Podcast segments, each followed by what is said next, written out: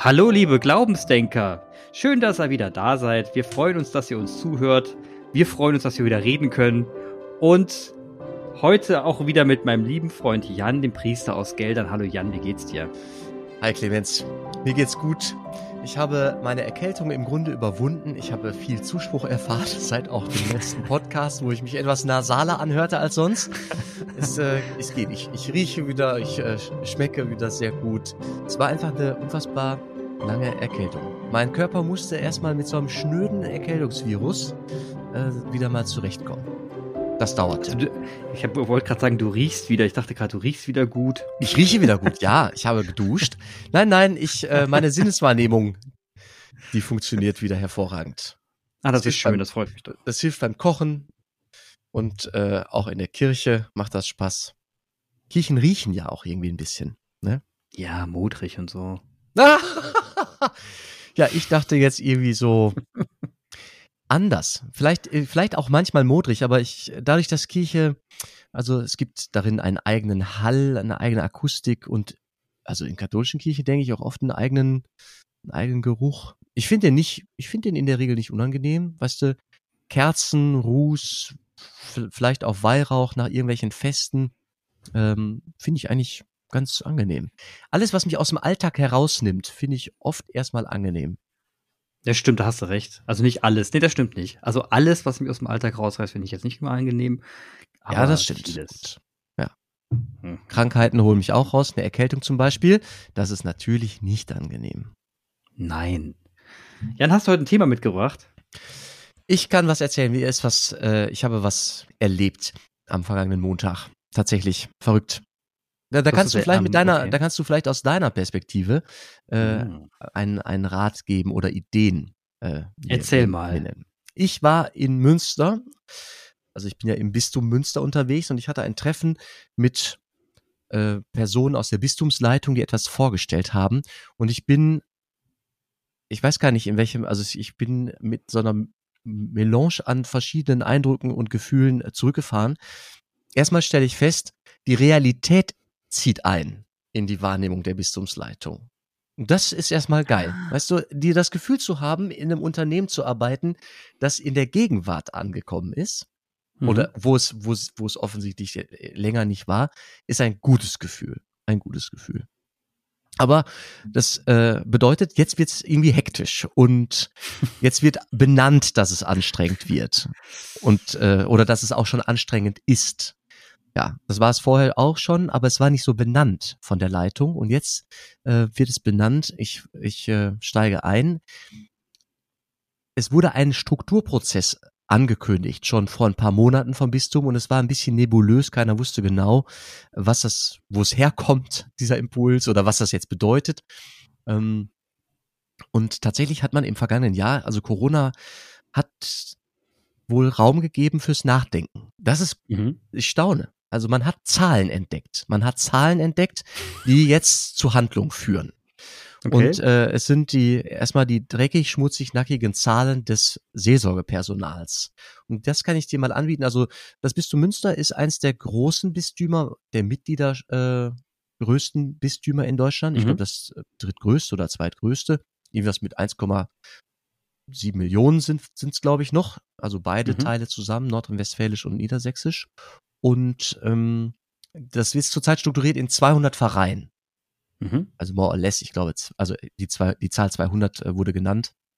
Es gab Zusammenlegungen. Also dieses Verein, diese 200, die bestehen schon aus fusionierten ehemaligen eigenständigen Gemeinden. Also mhm. wo ich hier arbeite, das ist ein Städtchen mit, ich glaube, sieben Dörfern. Und das waren mal, ich glaube, sechs eigenständige Vereine. Es wurde in den letzten zehn Jahren kam das irgendwie so zusammen und ist jetzt eine Pfarre. Eigentlich sind das schon, ist das schon eine fusionierte Einheit, eine fusionierte Einheit mit immer noch Phantomschmerzen. Also vor Ort wird immer noch ein bisschen getrauert, der Zeit nachgetrauert, als man noch einen eigenen Pfarrer im, im Pfarrhaus vor Ort hatte. Mhm. So, und diese inzwischen, diese 200 fusionierten Einheiten, also Verein, ich sage Großverein, ähm, darauf kommen gerade 375 aktive Priester aus Münster. zu diesen Wie viel? 305 300? 375 aktive Priester. Dazu kommen Leute im Ruhestand, sogenannte Emeriti, wie viele weiß ich nicht, und dazu kommen Priester aus der Weltkirche, aus Indien, aus Afrika, aus Osteuropa. Aber es, diese Zahl 375 ist quasi das Eigengewächs, womit man eigentlich nur rechnen kann. Ne? Also, oder rechnen will. Und man Mhm. hat jetzt verschiedene ähm, Entscheidungen getroffen äh, auf der Bistumsleitungsebene. Äh, Leitungsebene. man hat nämlich festgestellt, allein wenn man die fortschreitende Emeritierung sich anschaut, kann man schon mal abziehen und ziemlich genau sagen, also harte Facts, wie viele Priester sind es noch in neun Jahren? Also 2030 hat man sich mal so als Marke genommen. Und Mhm. da sind aus 375 äh, Priestern 200 ge- werden dann geworden sein. 200. Das sind 175 weniger. Ich erinnere nochmal, wir haben gerade 200 Großpfarreien und dann werden es sein, aktive Priester 200. Müsste, man müsste also dann sagen, okay, jeder, der dann in neun Jahren da ist, noch aktiv ist, der muss auch eine Pfarrei leiten. Der wird nicht Mhm. Seelsorger im Krankenhaus sein, Seelsorger im äh, Gefängnis sein, Seelsorger an der Schule sein. Der, der muss leiten. So, und das haben Mhm. sie festgestellt, funktioniert ja vorne und hinten nicht, allein schon aus der Tatsache heraus, dass nicht jeder von uns 200 in neun Jahren in der Lage ist oder willens ist, zu leiten. Kann ja nicht jeder. Keiner von uns hat das gelernt. Ne? Management hat keiner von uns gelernt. Personalführung hat in der Ausbildung erstmal keiner von uns gelernt. Manche haben sich das angeeignet. Es gibt Leute, die können das. Es gibt auch Menschen, Gott sei Dank, unter unseren Priestern, die haben das Talent irgendwie. Es gibt Charisma zur Leitung, äh, auch zur Personalleitung, denke ich. Ähm, aber nicht 200. Das sind nicht alle, die das können. Da gibt es also ein Problem. Und die Zahl ist noch ein bisschen abgefahrener. 2040 kann man noch weiter fortschreiben. Da werden aus den heute 375 aktiven Priestern nur noch 100 aktive Priester sein aus dem Bistum. So, und da kann man jetzt da haben 2000 wann? 2000? 40 in 19 Jahren. 2040. Ich schreib In mal. 19 Jahren. Mhm. So, das heißt, diese Lücke zwischen den heute 200 Pfarreien und dem äh, Mangel, mangelnden äh, Leitungspersonal. Und tatsächlich ist es so, in der Weltkirche, eine Pfarrei, also wird der Vorsteher, der Leiter, auch ähm, das Geschäftliche, es macht, es hat einen Pfarrer. Also der leitende Pfarrer leitet. Du baust die Maus keinen Faden Mhm. ab. Das wird in Münster nicht geändert werden.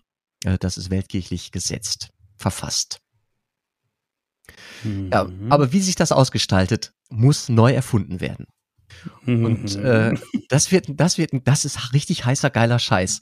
Äh, innerhalb der nächsten zwei Jahre sollen jetzt im Bistum Münster, was ja wirklich auch, weil es ein großes ist, da wird schon mal gerne Mhm. geguckt, wie macht Münster, was macht Münster?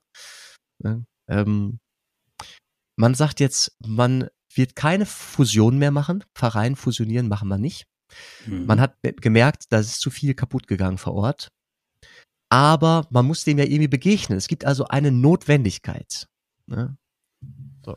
Und die Idee ist, man macht pastorale Räume auf. Räume. Pastorale Räume. Mhm.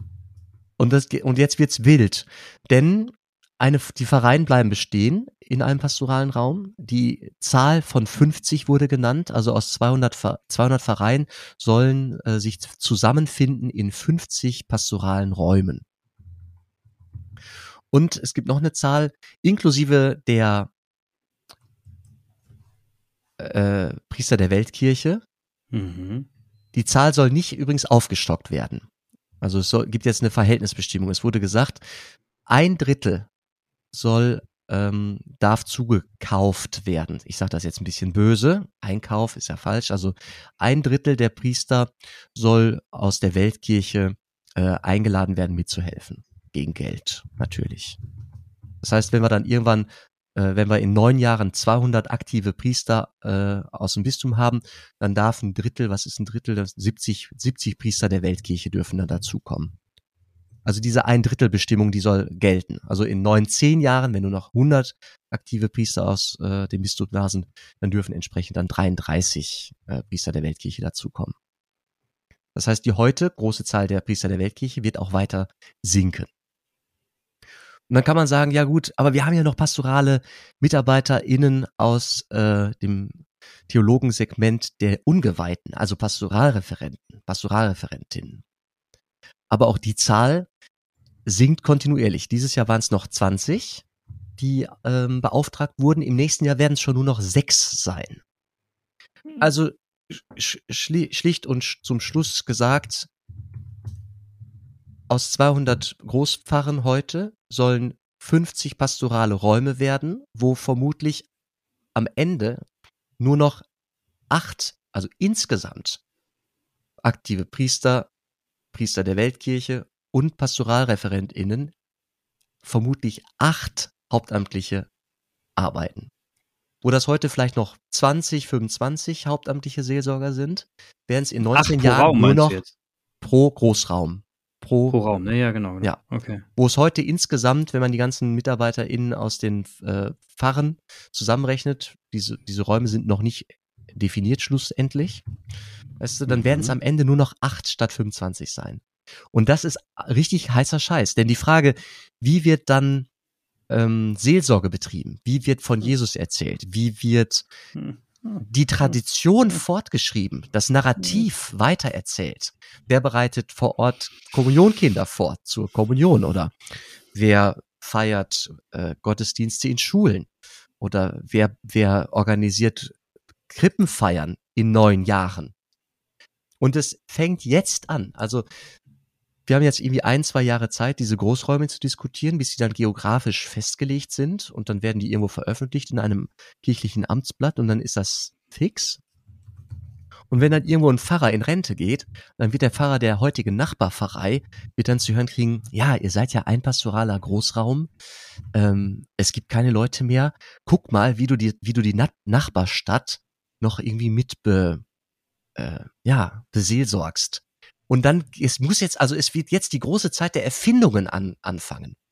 Und oh, das da ist ja. parallel, das ist parallel mit einer Zeit des Sterbens und des Abschiednehmens. Also in dem Maße, in mhm. dem wir Abschied nehmen, wäre es wichtig, dass wir etwas erfinden und das, was, also ich bin elektrisiert, äh, also es wird ganz fürchterlich werden. Ähm, und ich bin froh, dass ich gerade kein leitender Pfarrer bin, weil ich fürchte, auf deren Nacken wird es ausgetragen oder wird es, wird es abgelegt. Ich, ne? oh, oh. Aber es geht richtig, es wird fürchterlich einerseits und ähm, ja, ganz spannend äh, andererseits.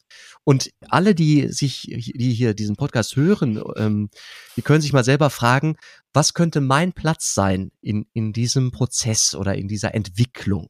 Ja. Oh, du hast ja, mir kribbelt's richtig. Mein Gott, ist das ein schönes Thema.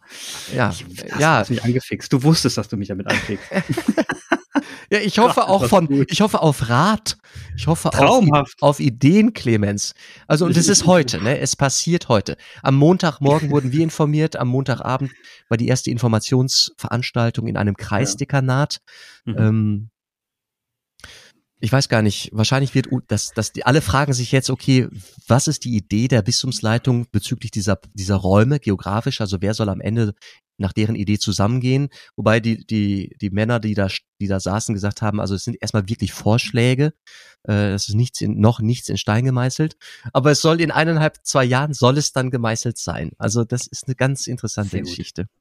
Also eins kann ich dir vorweg sagen, das, was ich im Kopf habe. Ne? Ich, ich bin kein allwissender Mensch. Ne? Und ich, das, was ich im Kopf habe, ist auch Hau das, was ich so, ja. was ich so selber erlernt habe und äh, was für mich Stand meines Wissens heute als logisch erscheint. Und wenn ich mir das anschaue und das Stand meines Wissens als logisch erscheint, sehe ich für euch eigentlich überhaupt kein Problem, sondern ehrlich gesagt geile Zeiten auf euch zukommen, wenn ihr es richtig macht. Und ich glaube, das könnte die, wenn, wenn ihr es richtig macht, könnte das die Kirche nochmal richtig beleben. Klingt witzig, ne? Und ich habe mir das mal jetzt, also ich habe dir jetzt zu, aufmerksam zugehört. Es sind, äh, also die Zahlen sind gigantisch, ne? Wenn man sich mal überlegt, es, heute sind es äh, 8.500 Mitglieder pro Pfarrei. Dann werden es ähm, im Schnitt meinst du? Im Schnitt und es werden im Schnitt ähm, sind es pro Priester derzeit 4.500 Mitglieder im Schnitt. So, das, die Zahl wird sich natürlich verändern. Deine, deine Vorausrechnung, wenn es 100 Priester nur noch sind irgendwann und die Zahl 1,7 Millionen, sagen wir mal, nur leicht sinkt. Ich nee, die wird ja stark gesehen. sinken. Die wird, die ja wird stark sinken, aber es sind ja. ja trotzdem dann, sagen wir mal, die sinkt von 1,7 Millionen auf Millionen. Mhm. Dann sind es immer noch 10.000 pro Priester. die dann da sind. Ne? Und dann haben wir, und dann hast du gesagt, okay, aber deswegen wird es ja in pastorale Räume umgebaut. Wir bauen das Ganze um. Da sind es ja immer noch 20 bis 25.000 pro Raum mhm. an Mitgliedern. Und pro Raum sind dann acht Personen da für mhm. diese 20.000 Menschen. Das ist natürlich Irrsinn. Also klar ist, und das ist logisch, dafür, dafür wird die Kirche, das lässt sich ja gar nicht anders organisieren. Priester und Pastoralreferenten und Hauptamtliche werden sich nicht mehr eins zu eins um Mitglieder kümmern können. Punkt. Mhm. Die werden Manager werden. Ne? Das, wird, das werden keine Seelsorger und Priester mehr sein.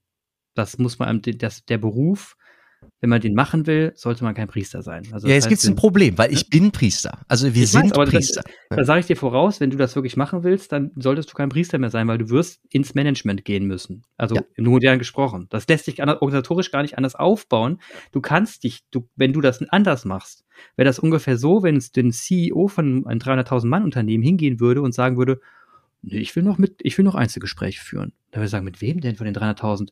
Och du, äh, ja, pick ich mir so raus. Geht nicht. Macht der CEO nicht mehr. Der, der, hat seine, das kann der gar nicht. Und das wird auch so bei euch kommen. Ihr werdet es nicht machen können. Aber, und jetzt kommt die gute Nachricht. Jetzt wollt ihr erstmal schlecht reden, jetzt kommt's gut. Ähm, aber wir haben eine Chance. Und zwar, wir müssen die, die Institution Kirche in dem Zusammenhang als Rahmenbilder verstehen, die den Rahmen bildet und als Unterstützer verstehen. Das heißt, die Haupt, das meiner Meinung nach, die Hauptaufgabe von euch wird es am Ende sein, einen organisatorischen Rahmen so zu formulieren, dass die Mitglieder der Gemeinde, und da kommst du wieder ins Spiel, und da die Mitglieder der Gemeinde in, in der Lage sind, sich selber zu befähigen, den Glauben zu leben, untereinander zu taufen, untereinander das zu tun, was zu tun ist. Das heißt, du wirst ein Unterstützer der Gemeinde werden und musst Werkzeuge finden, um die Person zu enablen, also zu befähigen, die innerhalb der Gemeinde wiederum die Treiber sein werden, um dort die Leute zu befähigen. Das heißt, du wirst natürlich eins zu eins Gespräche führen, aber nicht mehr mit allen, sondern mit denen, die sich jetzt kümmern sollen. Ja. Das heißt, du wirst Coach werden. Ne? Und diesen, und um diesen Rahmen zu bilden für die Kirche, braucht es allein vom, der, vom Wissensorganisatorischen her digitale Werkzeuge. Du wirst das nicht anders handeln können. Das heißt, du musst überlegen, was du an digitalen Werkzeugen, an Dokumentationswerkzeugen, an Datenerfassungswerkzeugen aufbaust, die dir sofort sagen können, in einem schönen Dashboard, wie viele Mitglieder haben wir gerade, wie viel, wie viel sind gerade eingesetzt, wer arbeitet gerade an was, wen habe ich unterstützt, wen muss ich noch unterstützen, wer ist enabled, wer noch nicht. Das, das musst du erkennen können, sofort. Du musst erkennen können oder musst aufbauen, eine Wissensdatenbank und eine, eine Dokumentationsdatenbank digital, eine ganze Bücherei, aber das eben ähm, Look and Feel Instagram ähnlich, dass die Leute sehr intuitiv und schnell sagen können, ach wie geil, ich greife jetzt sofort mal dazu. Ich mache jetzt Taufe, gebe das irgendwo ein, sehe sofort alle Elemente, kann man die rausnehmen und die Leute müssen sollten am besten nicht lernen müssen mit dem mit der mit dem Tool umzugehen, sondern sollten intuitiv das Tool nutzen, um da mit den Inhalten zu arbeiten. Das wird die Riesenherausforderung sein, das zu bauen. So, und dann muss sich die Kirche jetzt überlegen, okay, wenn wir das jetzt machen müssen, ne, also wenn wir quasi Kirche als Rahmen und Unterstützer verstehen und das Leben durch die Gemeinde stattfindet, dann müssen wir uns überlegen, wenn wir das ganze technische Setup aufbauen wollen, machen wir das jetzt alleine? Also werden wir jetzt zum technischen Dienstleister? Glaube ich nicht. Oder holen wir uns extrem starke Partner rein, die das schon ihr Leben lang machen und, und das können. Genau das beherrschen. Also dieses Thema aufzubauen. Da gibt es extrem starke Partner. Da draußen in der Wirtschaft. Wahnsinnige, ne? Ich will jetzt da keine Namen nennen, es gibt aber Tausende. Und die müssen sie sich jetzt schnappen. Jetzt. Und müssen sagen, pass mal auf. Wir wollen hier was aufbauen, das ermöglicht uns, dass unsere Priester es ermöglicht, nicht im Datenwust unterzugehen und sich darum zu kümmern, die Leute zu coachen, die jetzt für die Gemeinde da sein müssen. Das muss erreicht werden. Dann, und dann, wenn das funktioniert, wenn das, wenn, wenn das, diese beide, das Wechselspiel gut eingeführt ist, dann bin ich mir sehr, sehr sicher, dass das fantastisch funktioniert. Also da wird eine Gemeinde aufblühen. Da bin ich fest von überzeugt. Ja, es gibt, also bevor was blüht, muss erstmal der Acker gepflügt werden. Und ich sag dir mal, Aber wie tiefschürfend, ja, Und weißt du, das, wenn, wie du das so sagst und so, wir haben, also die Ressource Geld, das ist, ich weiß, das ist die erste Frage, ja, wer soll das zahlen? Oder wie soll es bezahlt werden? Das sind ja, wenn da starke Partner an Bord äh, sollen, ich verstehe das, aber das muss ja. Komm ab. naja, komm, jetzt mal ehrlich, ey. Warte, warte, warte. Warte, warte. Also es gibt drei, es gibt drei äh, Probleme. Ja. Problem, Problem eins, diejenigen, die es machen sollen, sind gerade selber nicht in der Lage. Also du sagst, mhm. die Priester müssen Coaches werden. Ich, ich, ja. ich glaube das auch. Aber ähm, das ist eine, muss eine Neufassung sein, also dass der aktive, die, der, der Aktivposten, der muss sich selbst neu erfinden. Mhm. Bis hin zu der Frage, was ist mein priesterliches, was ist mein priesterliches an meinem ja. Leben? Also was ja. ist es noch, dann noch? Ne?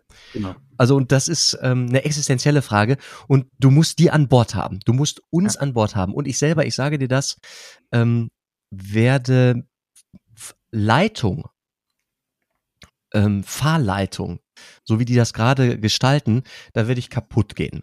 Wenn die nämlich, wenn die nämlich an den, wenn die an den, wenn die die Pfarreien nicht fusionieren, sondern in mhm. diesen Großräumen die Pfarreien selbstständig bleiben, dann bedeutet das, dass auch alle Gremien bleiben. Dann hast du nicht einen Kirchenvorstand, sondern acht. Mhm. Dann hast du nicht einen Pfarreirat, sondern acht. Mhm. So, und da muss irgendwie was erfunden werden, da müssen Leute eingestellt werden, da muss eine Zwischenebene personell eingezogen werden und das ist alles noch da also ja nicht nur das ja. also äh, also erstens erstens das ja, meine okay. Haltung ich muss also meine Haltung mein Selbstverständnis muss ich neu erfinden ja. und ich halte mich für noch irgendwie grundflexibel ähm, bezüglich mir und meinem mhm. Priestertum ich bin's ja auch noch nicht so lange aber wer heute wer heute keine Ahnung 55 Jahre alt ist oder an die 60 geht der macht will ich von dem kann ich von dem erwarten, dass der nochmal so eine neue Erfindung sich dahin zimmert? Von sich selbst. Das ist ein ganz schön hoher Anspruch. Ad eins. Mhm. Zweitens, die Menschen muss, den Menschen muss man das sagen. Also den, die Menschen vor Ort, den muss man wirklich jetzt sagen, Leute, hier wird nicht mehr jeder Kirchenchor ein Präses haben können. Wir müssen mal mhm. schauen, was ist überhaupt richtig, was ist wichtig, was ist relevant. Und vielleicht ist da die Kommunionkatechese, das Vorbereiten von Kindern zur ersten Kommunion, zur Heiligen, ist vielleicht irgendwie relevanter als Urkunden ähm, zur 30-jährigen Mitgliedschaft im Kirchenchor zu verschenken. Ne? Mhm. Das muss irgendwie anders gemacht werden. Dann müssen, musst du die Leute auch erstmal mitnehmen. Und so komme ich auf den Punkt, also die Leute, äh, die Christgläubigen, die Gemeinde. Mhm. Ähm, und das dritte ich weiß gar nicht, ob unser, unser Kernpunkt, also die Vision, wir sprechen über das Was, was ist noch da, ähm, dann sprechen wir auch über das Wie, wie kann es noch geleistet werden, aber mhm. die Frage, warum, da haben wir ja heute schon ein Problem. Warum machen wir überhaupt hier noch Kirche, Gemeinde? Ja, das Evangelium, Jesus Christus. Und Jesus Christus, den müssen wir erstmal wieder, also wiederfinden. Der muss erstmal wieder entdeckt werden. Damit Leute wissen, warum sollen sie jetzt alleine ohne Hauptamtlichkeit aktiv werden. Mhm. Also selbst wenn wir dann eine, ein Coaching-Programm oder wenn wir das elegant machen, selbst wenn wir uns digitalisieren, dass die Informationsströme ankommen und wir über so ein Dashboard die Infos haben, weißt du, die Leute vor Ort, wenn die nicht für sich klar haben, warum soll ich mich ehrenamtlich äh, einsetzen, warum ich soll ich als Christ in der Welt Verantwortung übernehmen? Und ich mhm. glaube, das ist ein Problem. Ja. Äh, ich weiß gar nicht, also wo soll ich, wo sollen wir anfangen? Die Gemeinde, die, also die Leitung, die Bistumsleitung fängt jetzt an wieder bei dem Was, also bei der Organisationsstruktur. Und das ist auch wichtig. Ich ja, bin absolut. ja dankbar, dass die jetzt diese Zahlen für sich entdeckt haben und festgestellt mhm. haben, vielleicht sollten wir was tun. Ja. Mhm. Vielleicht sollten wir. Vielleicht ist jetzt die Zeit doch endlich, dass wir was tun. Ist super. Aber das ist wieder auf der Benutzeroberfläche, also nur Desktop, nur was. Es mhm. ist noch nicht ein Satz dann dazu gesagt, wie also wie soll diese Seelsorge dann in diesen Großräumen passieren? Allein geografisch. Also es ist Von ein riesiges wem? Dekanat. Äh, wo wird wo wird jemand was anbieten? Geografisch. Mhm. Wer kann fahren? Wer diejenigen, die also von wem erwarten wir, dass die sich dann 20 Kilometer bewegen für ein Angebot? Mhm. Von wem erwarten wir das nicht? So, mhm. dann wird wieder das Hauen und Stechen losgehen. Aber die krasse Frage, äh, die unbeantwortete, äh, wofür? Haben wir unseren Auftrag klar? Haben wir den Auftraggeber klar? Wissen wir, dass es um die frohe Botschaft geht, dass alles, was wir tun, äh, von der frohen Botschaft sich her entwickelt?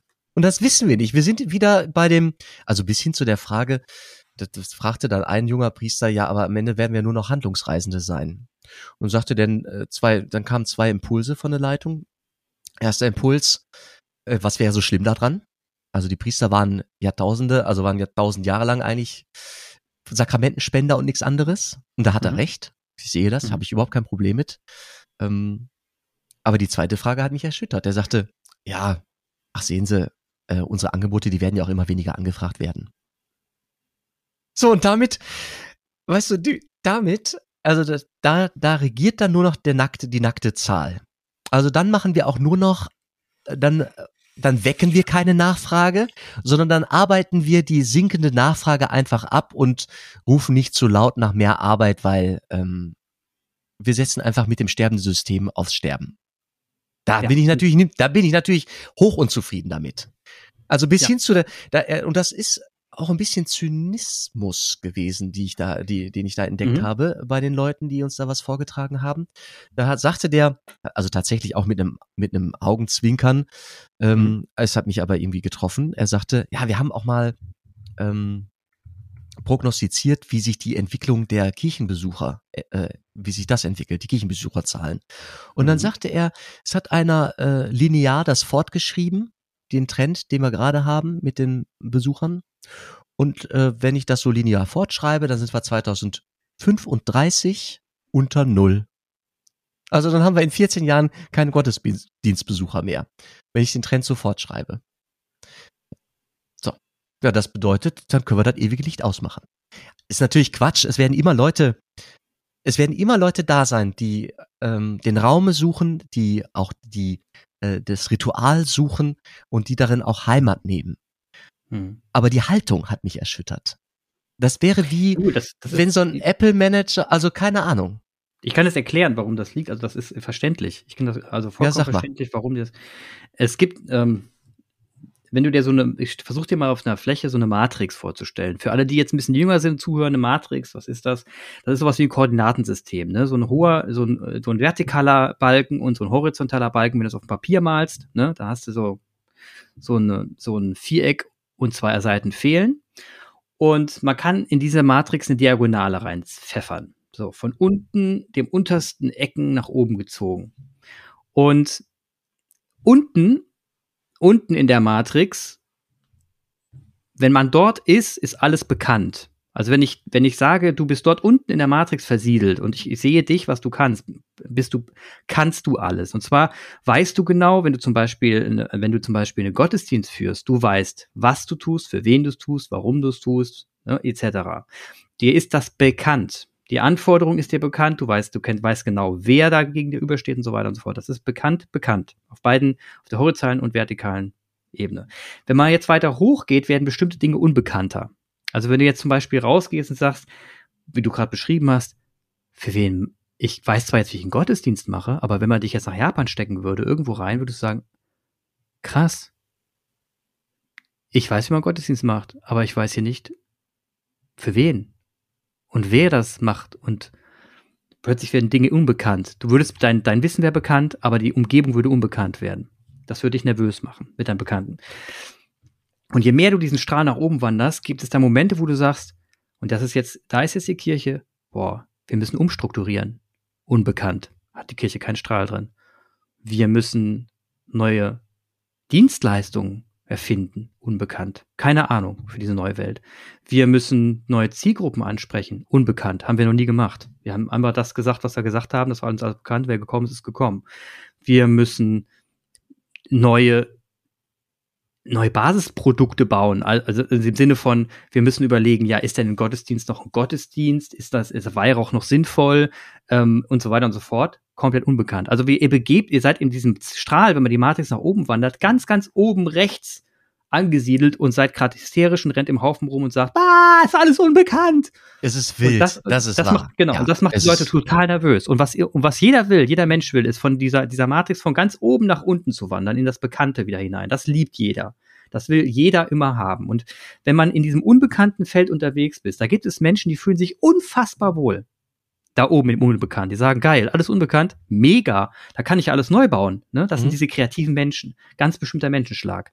Und es gibt die Menschen, die wollen immer im Bekannten sein. Das sind die Priester, die du kennst, die sagen, Alter, was mache ich denn jetzt hier? Ich war jetzt immer in meinem Haus hier, bin rausgegangen, die Kirche, bin danach zurückgelaufen, ein paar Seelsorggespräche geführt, das ist bekannt, da finde ich mich wohl. Ja. ja, schöne Welt. Und das ist vorbei. Muss, und dieser Mensch soll jetzt ins, in, da hoch, hochwandern, das ist ein Killer. Das heißt, was jetzt die, was jetzt, jetzt ist die erste Devise ist.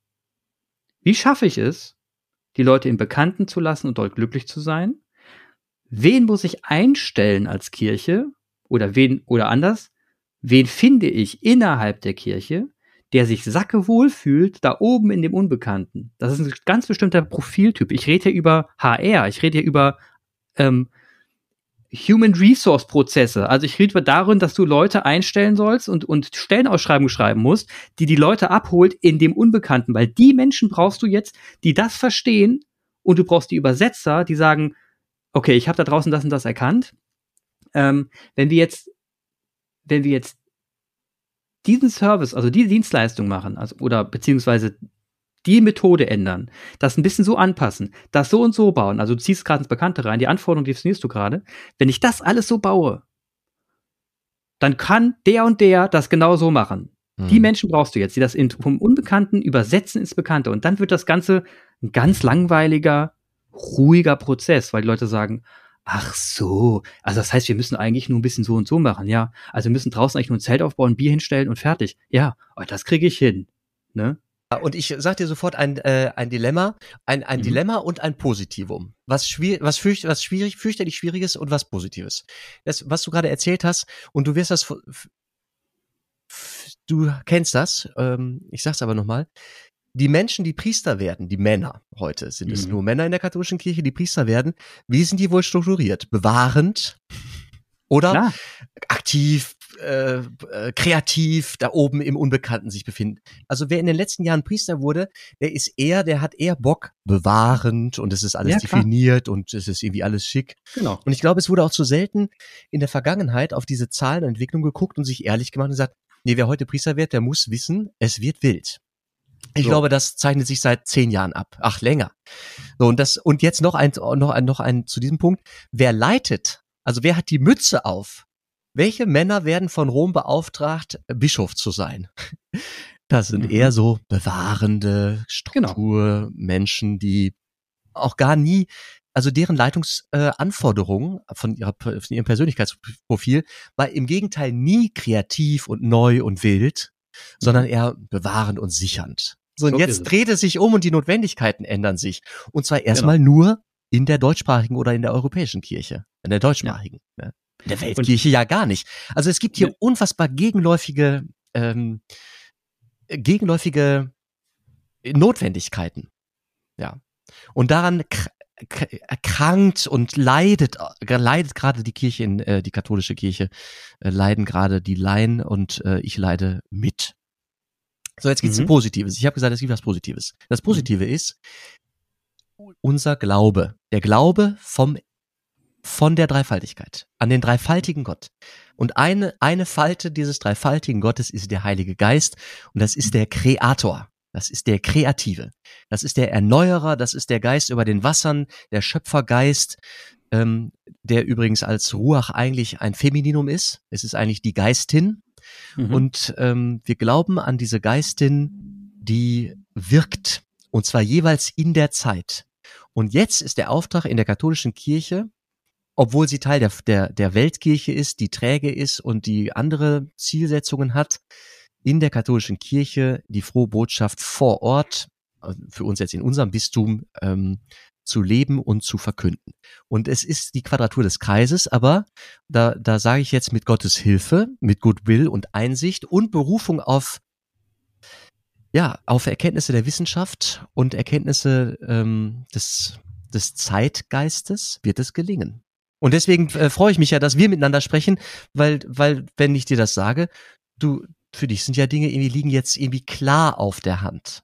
Ja? Ich, dabei, ich, ich also erstmal ja, weil das beschäftigt ja viele schon seit Jahrzehnten und bei der Kirche hat man nur, habe ich ja nur draußen gewartet, Däumchen gedreht und gewartet, bis es denn soweit ist, dass es auch verstehen. Also äh, das ist, ja, das stimmt, aber es beschäftigt ja in der Tat viele Menschen da draußen. Es ist ja auch nicht trivial. Das ist wirklich schwer und es tut weh und das muss man ganz klar sagen. Ne? Also das, das ist jetzt wirklich kein schöner Prozess, der da passieren wird.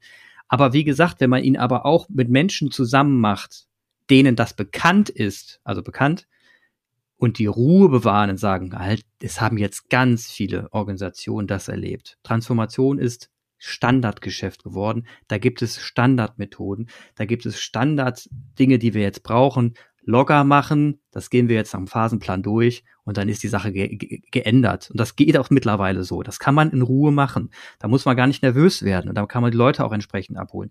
Was ich nochmal dazu sagen wollte ist, Nochmal zum Thema, das ist übrigens, äh, ich werde die verlinken, die Stacy-Matrix, von der habe ich jetzt gesprochen, ne? dieses unbekannte, bekannte rein, die kannst du für alles in deinem Leben benutzen. Das ist total praktisch und es ist einfach nur eine Matrix mit dem horizontalen Balken, aber es ist echt vielsagend, geile Matrix. Und was du gerade gesagt hast, ist, ihr habt bestimmte Leute eingestellt. Ihr habt die da unten im Bekannten leben und total glücklich dort sind, die, das sind für mich so die Methodenvermittler, ne? Also die haben sich Methoden angewandt und sagen, die funktioniert, um einem Gläubigen, sagen wir mal, zu helfen, ähm, mit Gott zu sprechen oder da ranzukommen und so weiter. Und das ist auch gut so. Übrigens wird sich das nie ändern. Mhm. Die, die Frage, also es gibt jetzt genau zwei, ich habe jetzt so ein bisschen, es wird noch mehrere Typen geben, aber ich kristallisiere jetzt mal zwei Typen heraus. Es gibt den einen Typen, der wird sich nie ändern, das ist der Methodenvermittler. Dann gibt's den anderen, also drei Typen eigentlich. Dann gibt's den zweiten Typen, der jetzt schauen muss, was für neue Methoden brauchen wir da draußen. Also der Bock hat, da rauszugehen, sich die Zielgruppen anzuschauen, mit den Jugendlichen zu sprechen, Älteren und so weiter und dann neue Methoden zu erfinden. Einfach zu sagen, das ist die neue Methode, die runterzuschreiben, im Word-Dokument von mir aus, zu, dem, zu den Methodenvermittlern zu gehen, zu sagen, Leute, übrigens, wir müssen das ein bisschen ändern, das ist jetzt die neue Methode, lernt die bitte, weil das ist das, was gerade bei der Zielgruppe wahnsinnig ankommt, haben wir geprüft, getestet, ist so. Ne? Und da würde ich sagen, echt? Ja, hier Zahlen, alles bewiesen. Ah, cool, dann machen wir das. Dann lernen die das und plötzlich sind sie wieder safe, weil sie sagen, okay, das ist jetzt eben der Weg, den ich gehe. Also die, die muss man gar nicht vergewaltigen, die Leute, und sagen, jetzt geh da raus und rede mit den Leuten. Nee, das sollen die gar nicht tun, weil können sie nicht, wollen sie gar nicht. Aber es gibt noch einen anderen, das da sehe ich dich ganz stark. Es gibt noch den Außenminister. So nenne ich ihn jetzt mal. Es gibt den Menschen, der rausrennt und den Menschen vermittelt, Presse, Gemeindemitgliedern, name it, egal wem, der, der, jeder, der dir vor die Schnauze kommt, dem erzählst du das. Dem erzählst du genau das, was du gerade eben erzählt hast. Warum ihr das tut, ja? Vom Kreator. Du erzählst, du erzählst, warum wir jetzt in die Richtung wandern müssen. Warum man sich deswegen aber nicht vom Glauben abfallen muss. Diese Menschen brauchst du genauso. Und die müssen, aber das ist eine Rolle. Die musst du definieren. Danach musst du Menschen einstellen, intern suchen oder extern einstellen und die machen das dann. Und so verteilt sich die Rolle des Priesters plötzlich in verschiedene Rollen. Jeder muss die gleiche Grundausbildung mit sich bringen. Der eine legt eben Methoden ab und äh, sagt, ich bin jetzt Außenminister. Der andere sagt, ich suche neue Methoden auf dem Markt. Und der andere sagt, gebt mir die Methoden, ich ziehe sie durch. Mhm. Und wenn er das im Dreigestirn macht, wenn das im Dreigestirn funktioniert, dann kann das, dann ist da überhaupt kein Stress. Dann läuft das total geschmeidig dann läuft das parallel. Und alle sind total happy, weißt du, da hast du 15 Jahre dicke Zeit. Nee, nee, nee, total happy. Ich muss da nochmal, es ist emotionaler, weil es Kirche ist nicht nur ein Produkt. Also Kirche ist nicht einfach nur ein Produkt, ähm, das jetzt äh, einfach eine neue Form erhält und das ich nutze oder eben auch nicht nutze, sondern es ist was Identifikatorisches. Es schafft Heimat, es schafft mhm. äh, Gefühl, und es, es ist ein, ein Oas, es ist ein Oasenort und viele ja. werden fürchterlich todtraurig sein, weil diese Oase erstmal verschwindet. Aber die muss doch nicht sofort verschwinden. Nee, die wird sukzessive in den nächsten Jahren mit dem Abwandern von, äh, von Seelsorgern verschwinden. In nee, der Wahrnehmung vieler, in der Wahrnehmung vieler, vieler Menschen. Die werden etwas Gewohntes, weißt du, Gewohntes zu lassen.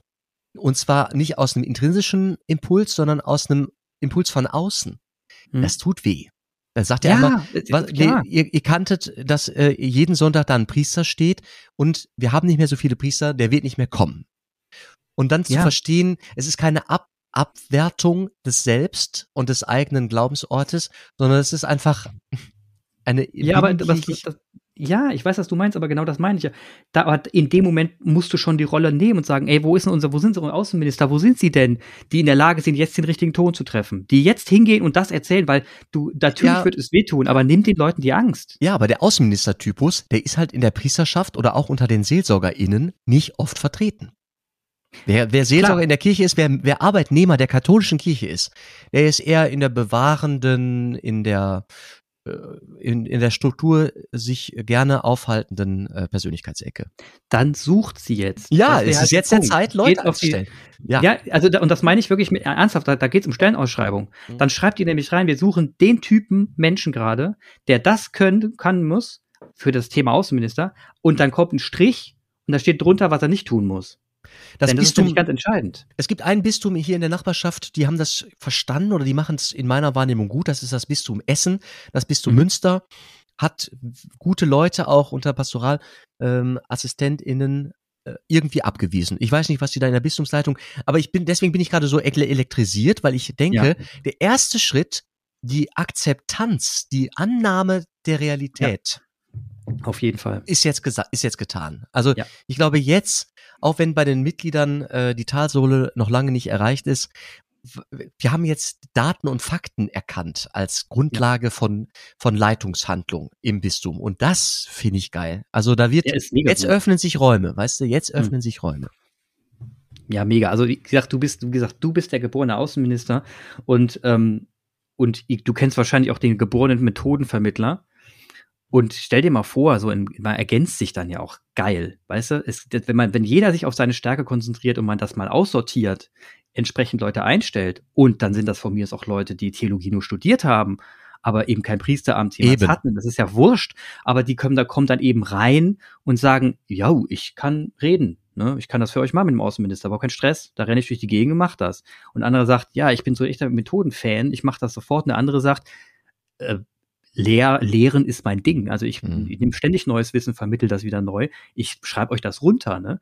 Und das kann, das, das ist aber jetzt wirklich Einstellungsprozessarbeit. Und zwar Dokumente runterschreiben, sich wirklich überlegen, welchen Typus suchen wir, das konkret in eine Stellenausschreibung reinzuschreiben und die Menschen aktiv zu suchen in den eigenen Gemeinden. Und dann helfen auch die alten Priester wieder, die schon ewig Erfahrung auf dem Buckel haben, die ein Gespür für Menschen haben. Nutzt doch diese, diese Wissen, diese Erfahrung und sagt, ihr Leute seid die Trüffelschweine bei uns. Ihr könnt die richtigen Leute finden. Ihr habt's doch drauf. Mhm. Ihr seid jetzt 56, 60. Ja, wenn, wenn nicht ihr, könnt doch mir wahrscheinlich auswendig sagen, wer da draußen gerade sitzt und das beherrscht, was wir suchen.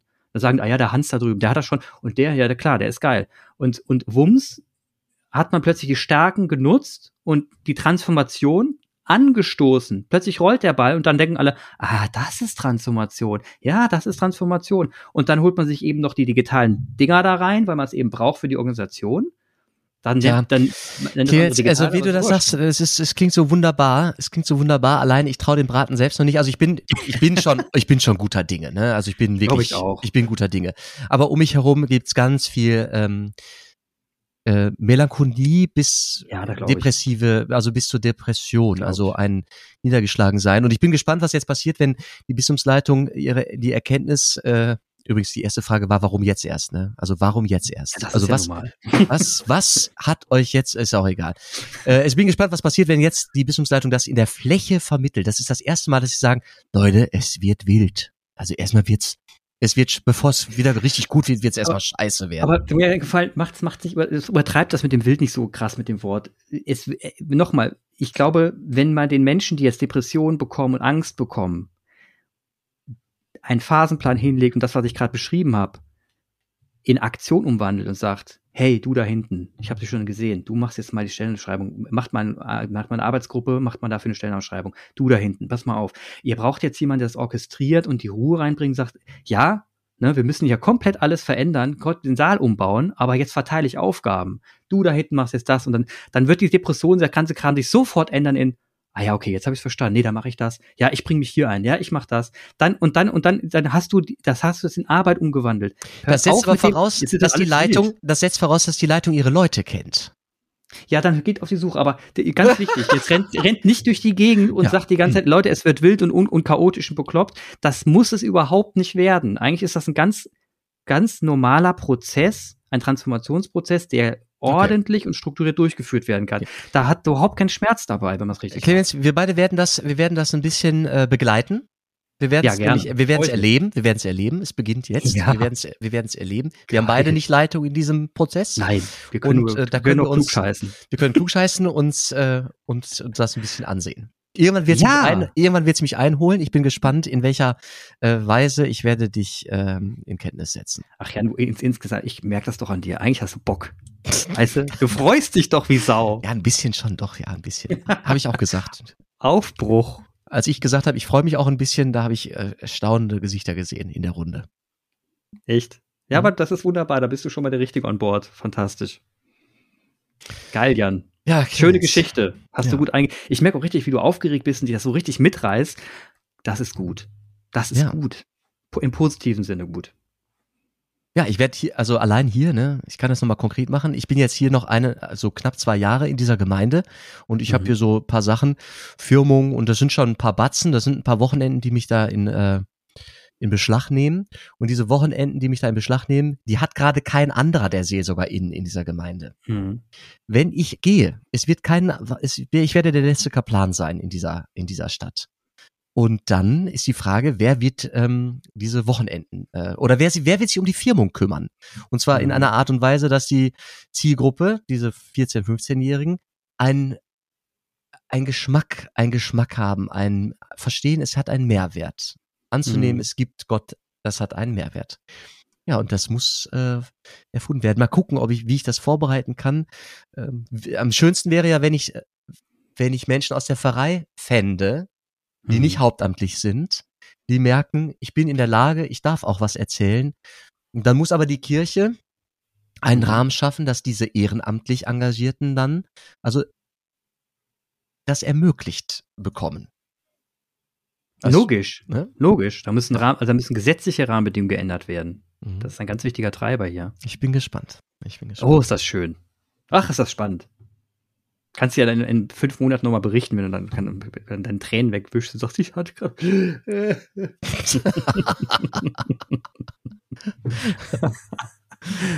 Ach, da, danke dir, dass du das, das heute reingeschmissen hast. War ein schönes, sehr schön. Das hat mich wirklich, das hat mich wirklich ähm, angefixt.